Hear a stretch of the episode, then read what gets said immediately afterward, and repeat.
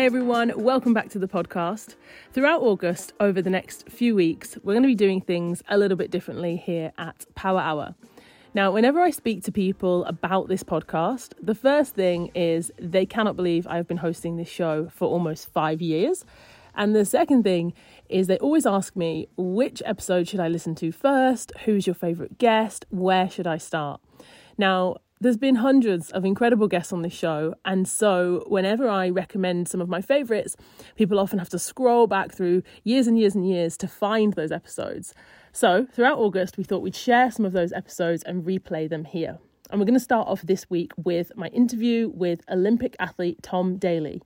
Now, this episode is one of my favourites for lots of reasons. We recorded this after lockdown. I was still recording from home. This was October twenty twenty, and Tom was preparing for his final Olympic Games. Now, this conversation, Tom has so much energy. He's so motivational. He has such a, just such a joyful energy. And we talked about his first ever journey to the Olympics when he was training from just age seven, age eight years old. We talked about the power of visualization and also about what happens after you achieve. So what happens after you win the gold medal that you've been training for for your entire life? You know, I think it's something that is often overlooked or athletes are un- unprepared for.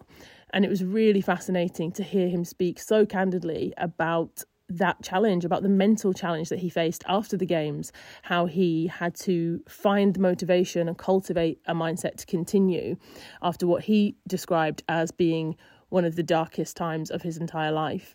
Tom is, of course, a decorated Olympic athlete, but he's also an inspiration to so many people for so many reasons. So let's dive in to one of my Power Hour all-time favourite episodes with the one and only Tom Daley. Welcome to the Power Hour. I'm Adrienne Herbert, wellness coach, international speaker and author. Each week, I speak to a variety of guests, from business founders to Olympic athletes, leading coaches, changemakers and innovators, to find out their daily habits, their rules to live by, and what motivates them to get up out of bed each day. Personally, I am on a mission to encourage, motivate and inspire, so I hope that the Power Hour will help you to achieve your personal and professional goals. Welcome back to the Power Hour podcast. Today's guest is one of our nation's favourite athletes who started competing at just nine years old. He is double world champion, Olympic bronze medalist, and the only person to ever win the B B C Young Sports Personality of the Year award three times. He was named by the Sunday Times on their list of one hundred makers of the twenty-first century.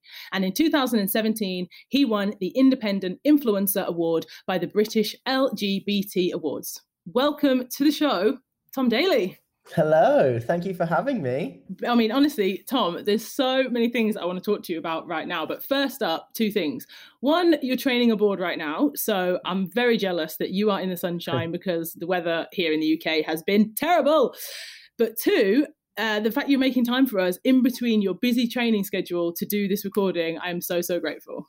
No, you're very welcome. No, I'm excited because we've been trying to make this work for a while. And to be honest, it's funny because although my training camps are so intense all the time, like I'm training at the moment eight till eleven, and then we're doing three till six thirty. So the training is pretty intense, but in between that, I have so much more spare time than I would at home because I'm not looking after a toddler. I don't have to cook and I don't have to clean up around the house and I don't have to travel to and from the pool. So I actually end up having a little bit more time. So it's it's nice. Great. So here I was thinking you're working hard, but actually you're hardly working. I mean, I've been, you know, I've, I, again, I've been crocheting, I've been knitting in between training sessions, you name it. Wow. Well, as I said, so many things to talk to you about today, but I want to take it back, like back, back, back. So pre twenty twelve. And you know what? It always shocks me that you are so young. You've achieved so, so much. And also you don't appear to ever age, Tom. Seriously? I don't know about that. I, I feel old. What's you know, going on? The wrinkles are going to show soon, I'm sure. No, I mean, you're looking good. But yeah, the reason I, I want to highlight twenty twelve is, of course, because of the London Olympic Games. You were only eighteen. Were you eighteen at the time? Yes. Yeah, only eighteen. And as I said, you'd already achieved a lot before that. But the lead up to the Olympic Games, you know, the buzz was incredible. It felt like the whole world was watching. So I want to know really what it took, as I said, before that, because before the awards and the T V show, shows and, and all of that. I know, you know, I, I've spoken to other athletes on this show and also some friends, and, you know, the hard work, the training, the discipline, the sacrifice that it really takes. So what was that journey like, I guess, from being age seven to then, you know, that trajectory to being double world champion and representing Team G B at the Olympics? I mean, it was, you know, it's one of those things like, where do you start? It's such a, it's such a journey. I mean, yeah, when I, I started when I was seven, and it was just like a fun after school club that started, and I just go each Saturday morning and just plop in. And then I just started getting good and I started competing, and then I got talent scouted by like a talent identification program, and they took measurements of how tall I was, how long my arms were, how high I could jump, how many like sit-ups I could do in a certain amount of time, how many press, all that kind of stuff. And then I got put onto this program, which was called World Class Start, um, which was them trying to funnel in as much talent as possible to gear towards London twenty twelve. Um, I was on the younger side of that stuff. And I remember just falling in love with the sport, but it didn't come without its challenges. I mean, from I used to I used to cry every single night that I went away on training camps. I used to hate it. I used to hate being away from my family. Um, I used to cry when I had to learn new dives because I was terrified. I, it, you know, I love diving, but at the same time, it absolutely terrifies me. And still to this day, I get terrified when I stand on the end of that diving board. But I mean, it was tough to manage the grueling training schedule on top of doing uh, school and getting ready for G C S Es. I mean, when I was in year eight, I went to my first Olympics um, in Beijing. I qualified when I was thirteen. So then that came with its own challenges at school and people not understanding what I was doing and how successful I had gotten really quickly. Um, but, you know, it was all the whole big picture was London twenty twelve. At the age of nine, I had a medal book where every competition that I went to, I drew around the medal and wrote what the competition was, where it was, what place I finished, and how I felt I competed. So I did that with every single medal that I won for the first few years. And in the front of that book, I drew a picture of me doing a handstand with the Olympic rings and said London twenty twelve. So, you know, that visualization of like, I know that this is what I'm going to do and this is what I want to do more than anything in the world. And, you know, I think it's so powerful to have visualization of your goals and knowing where you want to be and knowing that each day is just a little stepping stone towards that ultimate dream. Wow, that's absolutely amazing to hear that, as you said so clearly, that you, firstly, that you were so young, you know, as a parent myself, my son's nine now, which is kind of crazy. But to think about that, as you're saying, you know, you cried, you didn't want to, you know, you were terrified the diving, because I think maybe people would assume that with the success that you've had, that, yeah, you kind of, you know, you were born to do this and you've just had this, you know, uh, laser focus and the, the determination means that you would just, you know, turn up every day, you're hungry for it and you want it. But the reality, I guess, is you can have all of those things and it's still difficult, it's still challenging, you're still a human being, you're still emotions, you still you were so young. But also that that powerful visualization of actually drawing it, writing it, I think that is something that as adults is is very powerful, but especially for children. I think children have such a an amazing imagination and their their ability to visualize things without limits, because they mm. haven't lived in the world that's limited them and told them, oh, you know, don't don't get your hopes up, or oh, that's unrealistic. They don't know the word unrealistic.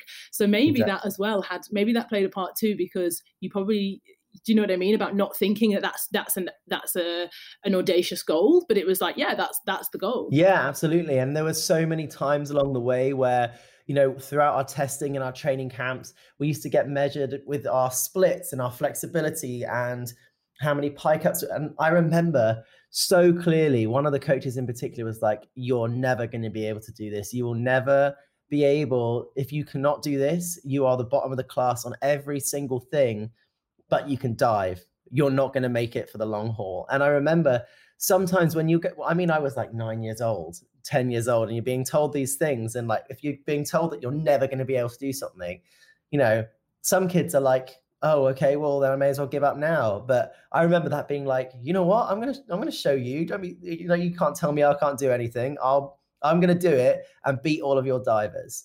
And amazing. You know, that's what I ended up doing.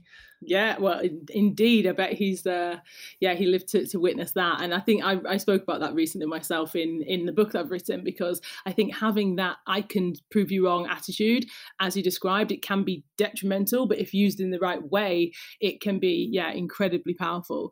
So I guess moving on from that, you know, you had so much success, and then obviously the games, as you said, that's what you'd worked towards. That was, you know, it was the vision. And you, I think after that as well, you know, you catapulted into the kind of public, you know, life and T V shows and everything. So I guess from there, yeah, where did you go from there, and how did you manage to keep, I guess, a, a mindset around training, pushing yourself physically and mentally, keeping a momentum and an energy? Because I'd be tempted to kind of, you know what, guys, I've done it, put my feet up and, you know, enjoy, you know, but you're still going. Yeah, I mean, London twenty twelve was one of the best years, but also one of the most challenging years. I mean, I lost my dad the year before the Olympics, and that was a really, really challenging time for me, because it had always been our dream, because we had, like, you know, I trained every single day, so many hours, traveled to so many places, competed in so many competitions. And my dad was like my biggest cheerleader. And I remember going into those Olympic Games, I was like, you know what, he's not here, but I have worked my ass off to get here, and I have trained so hard, and I've done everything in my power to be here. When I'm, you know, at that point, I've been diving for eleven years, and I was like, you know, this is, this is it. I've trained for eleven years for these dives. If I mess up any of these dives, that's it. That whole, my whole life that I've spent doing this is for one moment. And I remember when I finally got, when I got the medal, like, I'm not someone that shows like immense like emotion, like cheering and things like that if I get step onto a podium. But I remember standing onto that podium, and there was this like wave of adrenaline. I felt like I could touch the roof. And it was, you know, to see my mum and my brothers waving in the audience and just being like, it was, yeah, it was a moment like no other. And that high was just so incredible. And I, you know, I rode that high for, you know, a few weeks. I mean, I just turned eighteen. So you can imagine all of a sudden I'm like, okay, I can go out and I can enjoy myself and I'm loving it. Um, but after that, I, you know, I dropped into, you know, some of the darkest times in my life, because I didn't visualize past London twenty twelve. It was one of those dreams that you never thought it was ever going to actually come. And you always were like chasing it, thinking, oh, it's, we've got loads of time, we've got loads of time. And then all of a sudden you're living it, you've done it. And then you're like, what now?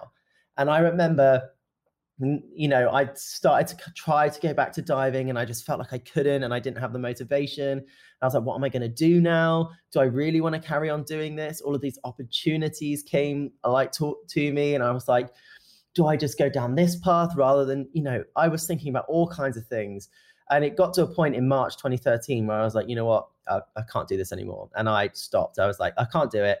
Um, and it just so happened that it timed out with me traveling to California for some T V work. And I was like, you know what, I'm just going to go do this. And this is what I want to do. And that was when I met my now husband, Lance. And that was when everything changed for me in terms of mindset, perspective, you name it. And I finally realized all there were so many things that I was struggling with and com- trying to come to terms with, but not understanding. And all of a sudden I had this new wave of motivation, um, not only because I felt fallen in love with someone, but also because I, you know, Lance, my husband himself, is a very successful person. So that in itself kind of gave me a bit of motivation to, you know, drive forward. And he was the only person that could really understand what it was like to win an award, because he won an Oscar in two thousand nine, and then how much pressure comes with that, and how the, you know, after that is really difficult to get yourself back up and back going again. And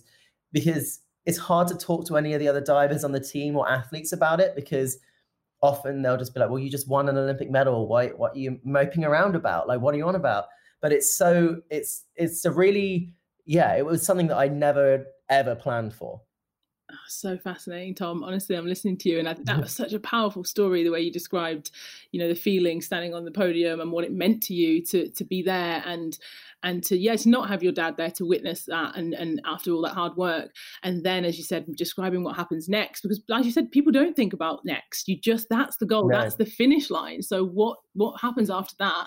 And it's so amazing that, yeah, you did meet your husband and that he was able to, I guess, you know, like you said, he's been through it in a different way, being able to understand where you were at and to kind of help to, yeah, motivate you, to get you, I guess you're on the same page, right? When you're on the same page, it clicks, that's it, you feel it, and and, and it's amazing. Yeah. That even falling in love, you know, I think having that um just that energy around you, you know, it's exciting.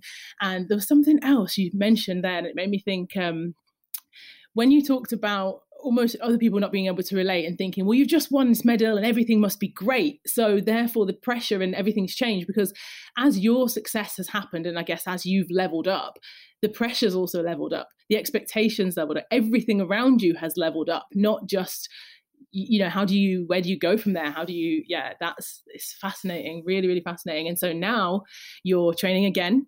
You were training, I guess, for twenty twenty for Tokyo. And then this year, well, I mean, we got to talk yeah. about it. What has this year been like for you? I know for other athletes, having that goal, you know, this four-year training cycle that is so structured and geared towards that that that one games. It's never happened before, right? It's never happened before. This this the uncertainty no, and then being cancelled. Exactly. There's, I mean, there's been cancellations of Olympics completely through world wars, um, but nothing through a pandemic. And it's, I mean, it's. It, it was really strange because I competed in Canada in uh, at the beginning of March, so just before lockdown. Um, I had a bit of a rough start to an Olympic year, to be honest. I broke my hand in January, so I was, you know, already on the back foot, or backhand, if you like, um, going into this year. Um, and then I competed in Canada, and then we came back and we were getting ready to go to a competition in Russia. Um, but once we got to... Uh, I think it was like March twentieth, something like that. When the lockdown announcement came, we were like, okay, well, this is, I mean, what happens now? We got the Olympic Games to train for. How can we just not train and not do anything? And then the I O C came out with, okay, we might be postponing it. We'll make a decision in a few weeks. And then you were waiting for a few weeks and we didn't know if it was going to go ahead. And then they announced that it was going to be postponed. And then we didn't know when it was going to be postponed. So it was like all of this uncertainty.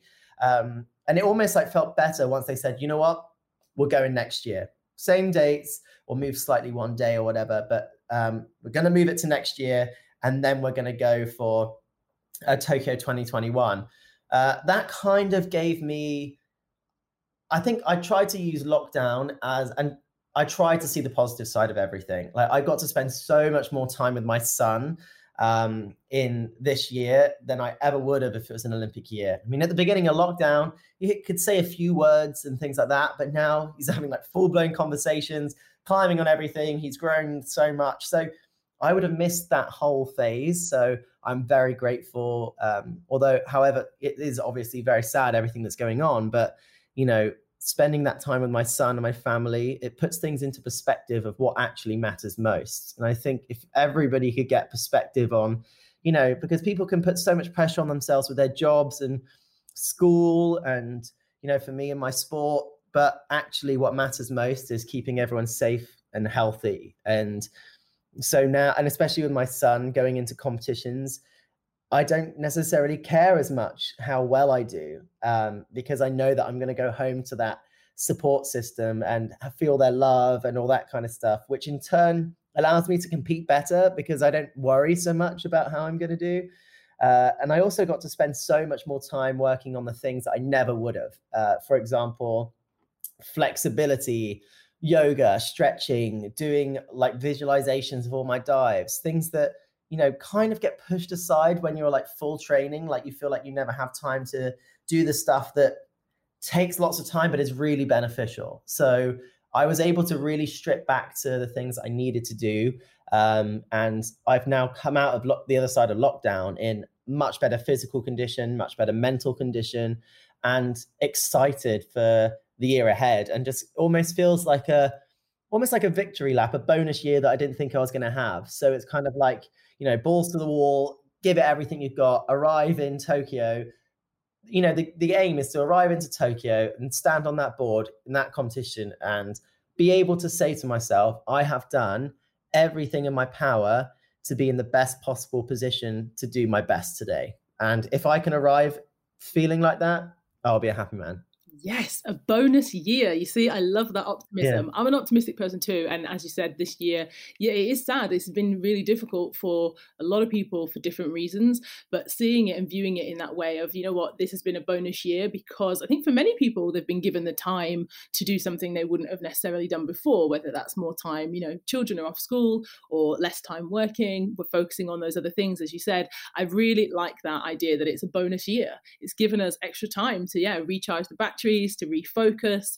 And yeah, I'm excited for you. We'll all be watching, of course, uh, next year when the, yeah. when the Olympics goes ahead. And yeah, that, and I love that idea of a bonus year. So I've had other athletes on the show, and one thing, you know, I'm always in awe of professional sports people, the, the dedication, the mindset, the kind of, you have to, you know, to become the best in the world. I really, I mean, I don't know what it takes. I've never done it, but what I witness and that dedication just continues to inspire me. But now I think, you know, the modern athlete, the world that we're in now, as well as training, as well as being a competitive athlete, you also have, you know, personal brands. You're also, you also public profiles yourself. So how do you manage, you know, I know you have a YouTube channel, your YouTube has had over a million views, you do weekly content on there, you use other social channels, and as I mentioned, T V shows, events. How do you manage all of that alongside this laser focus and training? It's it's interesting because I find with social media, I just don't think about it. I'm not obsessive over social media. I just post as and when I have something to post. I'm not someone that thinks, oh my gosh, I need to post this on this certain day. And oh my God, I need to post this.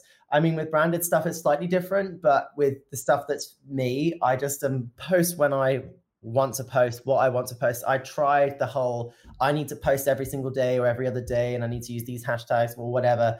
And I was just like, you know what? This isn't how I start, why I started social media. I started social media to stay in contact with my friends and the people that wanted to follow my diving career.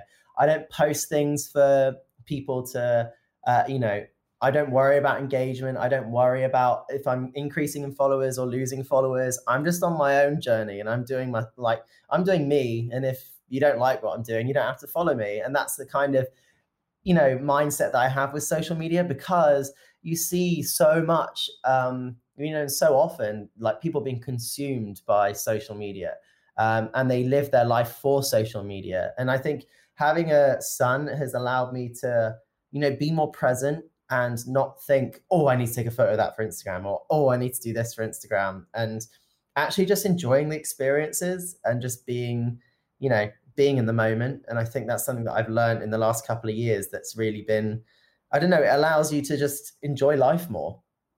Yeah, it sounds like from what you're saying today that fatherhood has really impacted you in that way. You know, I think when I last saw you face to face, I think it was it was a couple of years, maybe, uh, do you remember it was in it was for an Adidas event, and you were actually expecting Robbie then? Yes. Yeah, it was, it was like... uh, yeah, yes, exactly. Yeah, because it was literally just before I went to, I flew across to the States. So yeah, Robbie was born at the end of June, and I think that event was like end of May or something like that. It was, you know. Yeah, yeah. yeah was... I remember we talked about it because my son's birthday is also in June, and I was like, oh, June's a brilliant time for babies. And yeah, yeah, it definitely sounds like fatherhood has, yeah, had a big impact on, as you're describing, your mindset with training, with competing, with, with just life in general, which of course is to be expected. It changes your whole life. Yeah. But, you know, this year, I guess, if you, because I know you share sometimes vlogs and things like that, and I just think this year in general, having this ability to, you know, document things and look back on them, I guess it's kind of become normal. We're just having these conversations that, like, yeah, we're in a global pandemic, and yeah, and it's like we're actually living through history. And so in some ways, I think being able to document and share not just this year, but kind of everything we do, it's going to be so different for our for our children to be able to see all of these things that we're doing, hear our podcasts, watch our videos. You know, we didn't we don't have that for our parents, right? Yeah, no, exactly. And that's kind of, that was another reason why I started YouTube, was because it was, I was going away to all these amazing places, and then I would think, oh, what was that place like? What did I do? What did my dives look like?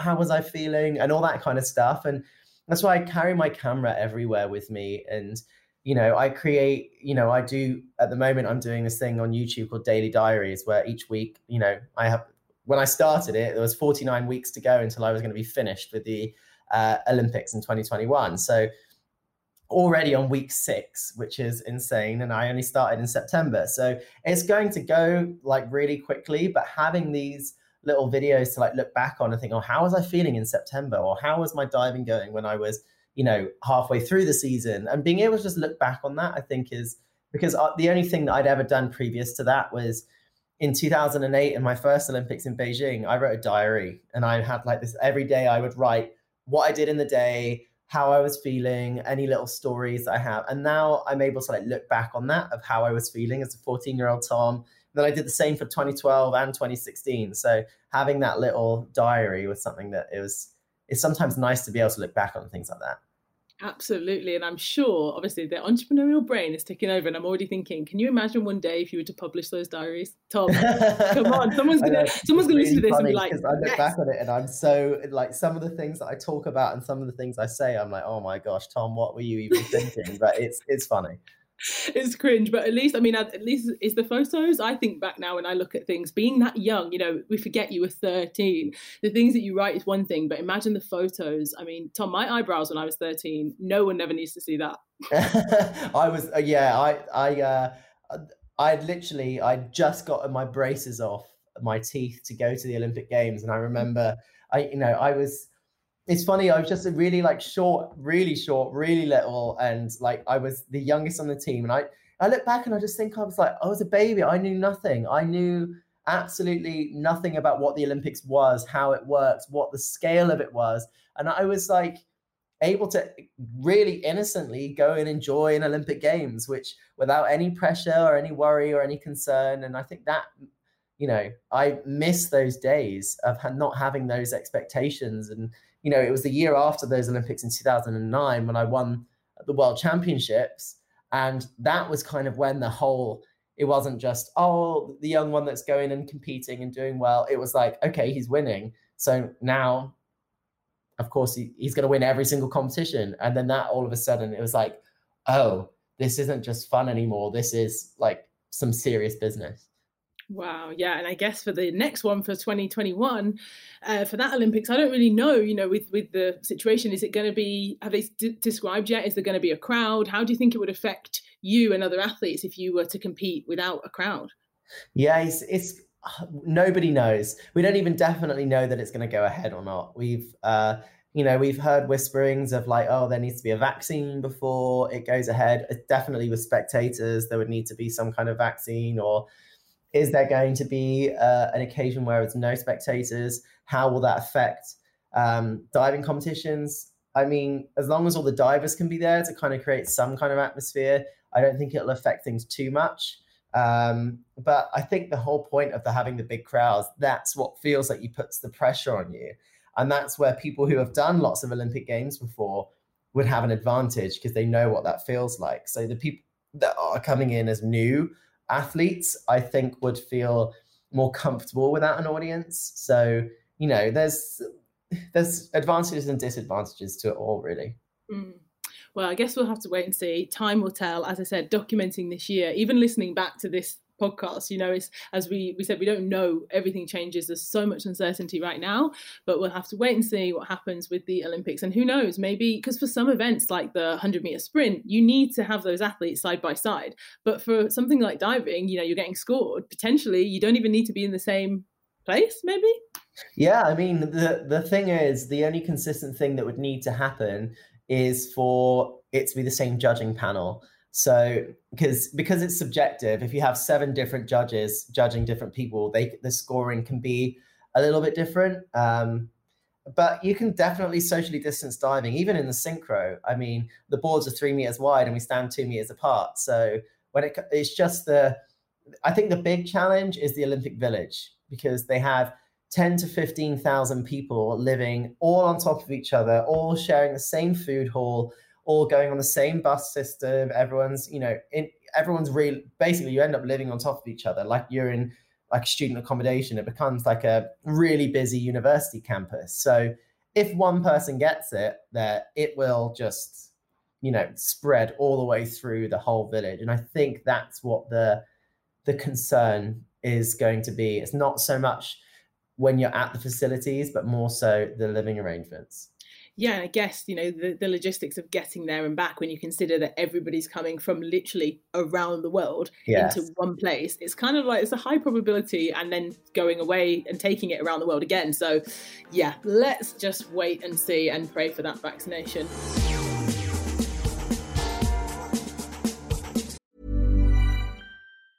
Ever catch yourself eating the same flavorless dinner three days in a row? Dreaming of something better? Well, HelloFresh is your guilt-free dream come true, baby. It's me, Keke Palmer. Let's wake up those taste buds with hot, juicy pecan-crusted chicken or garlic butter shrimp scampi. Mm. Hello Fresh. Stop dreaming of all the delicious possibilities and dig in at hello fresh dot com. Let's get this dinner party started.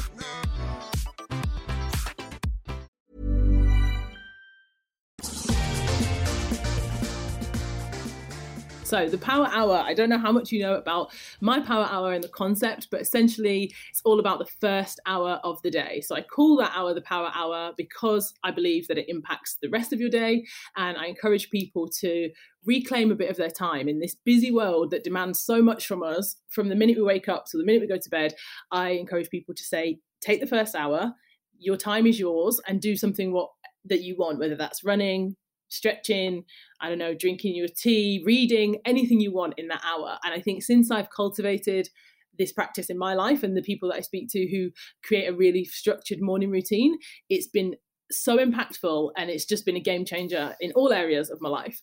So that's the uh, little whistle stop of the Power Hour concept, and I'd love to know from you what time you wake up in the morning and what the first hour of your day is all about.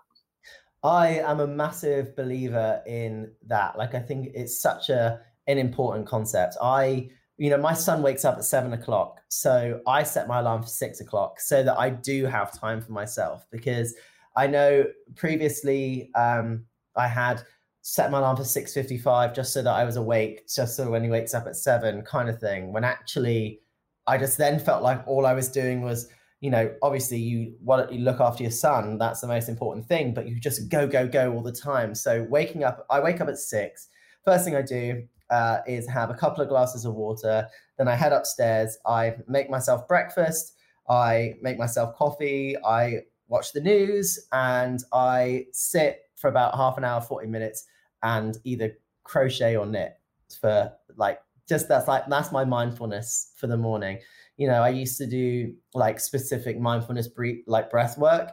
Um, but then, you know, th- this kind of like crochet and knitting thing kind of became my way of just being completely present and stripping it back and not trying to, because you can't get ahead of yourself. You're just there, and you're, I know it sounds really silly, but like you're just looking at the stitches, and you can't get ahead of yourself, and you can't think about what you've already done. So it's about that feeling of being in the moment is something that's really important to me, because I feel like that sets me up to be really calm for, for the rest of the day, because I am so like on the go, I'm training, I'm working hard, I'm here, there and everywhere, coming back, looking after Robbie, cooking dinner, all that kind of stuff. So being able to have that moment of just sitting down, like, because I know lots of people might want to be up and moving in that first hour, but because I do that all day, it's like the almost the opposite for me. It's my chance to sit still and do nothing, which is rare.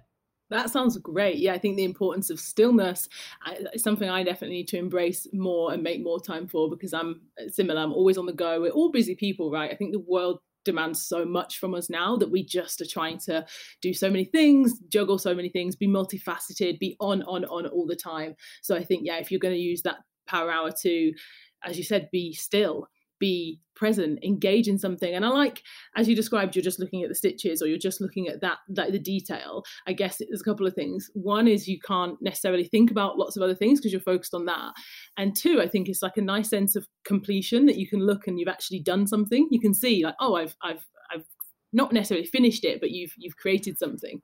Yeah, no, exactly that. Like, and you see progress, and you see things, and you like creating something. And also, like, I never make any anything for myself. I often, I'm always making something for someone else. And I think there's something that's really nice. I, I love doing that. I love being able to make things and give things to people, because I don't know. I think there's something about really like important about being grateful for the things that you have in your life, because there's there's always somebody less fortunate than you. So being able to be grateful for the things that you do have is really important.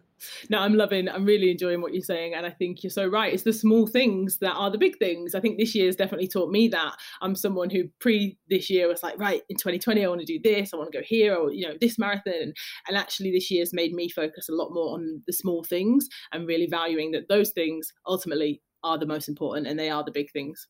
It's been absolutely brilliant to talk to you today, Tom. And my son, my son, he's going to be really, really excited to listen to this episode. He has a book which is called Stories for Boys Who Dare to Be Different. I don't know if you know that book, but you're in there. Yes, yes, obviously you're in there. So he has that book. We've read it. And yeah, I think he's going to be very impressed that I've been talking to you today on the show. So before I ask Aww. you my closing question, which I asked to all of my guests, can you tell, I mean, I ask people, where can we find you online? Where can people see what you're up to? But I feel like, if you just type in Tom Daley, we're going to find you. Yeah, I mean, uh, I mean, I've got my YouTube channel, which again is just Tom Daley. My Instagram is Tom Daley. Twitter, I don't really use Twitter as much anymore, but you know, Instagram and YouTube are my two main things where people can keep up with what I'm doing. Brilliant. Okay. And so my closing question, which I asked to each of my guests, is all about time. And it is, if you had one extra hour in every day, there's now twenty-five hours every day, what would you use your extra hour to do? Oh, that is a, that's a good question. Depending on which day you would ask me, I would either say sleep, um, mainly because with uh, a little one, it can be sometimes challenging to, and sometimes you just want an extra hour's sleep.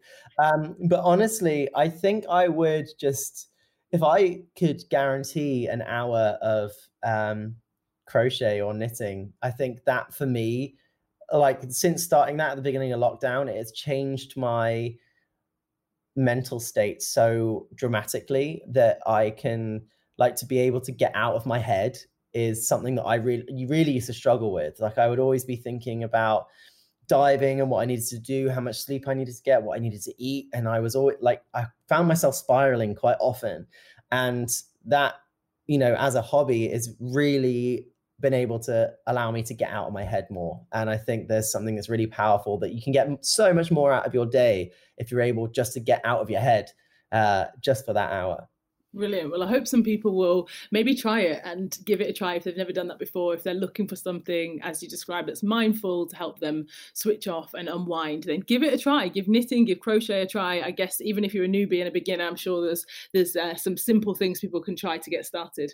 Yeah, I mean, I started just on YouTube tutorials. I mean, I was frustrated at the beginning, don't get me wrong, because it takes a little bit of practice, but once you've got it, it's so therapeutic. Brilliant. Thank you so much, Tom. I've really, really loved this. I could have talked to you for ages. And thank you everyone for listening to the show. If you enjoyed this episode, which I'm sure you did, then let us know. Remember, you can rate and review on iTunes, Spotify, Acast, all of that, and have an amazing week. Thanks so much for tuning in. See ya.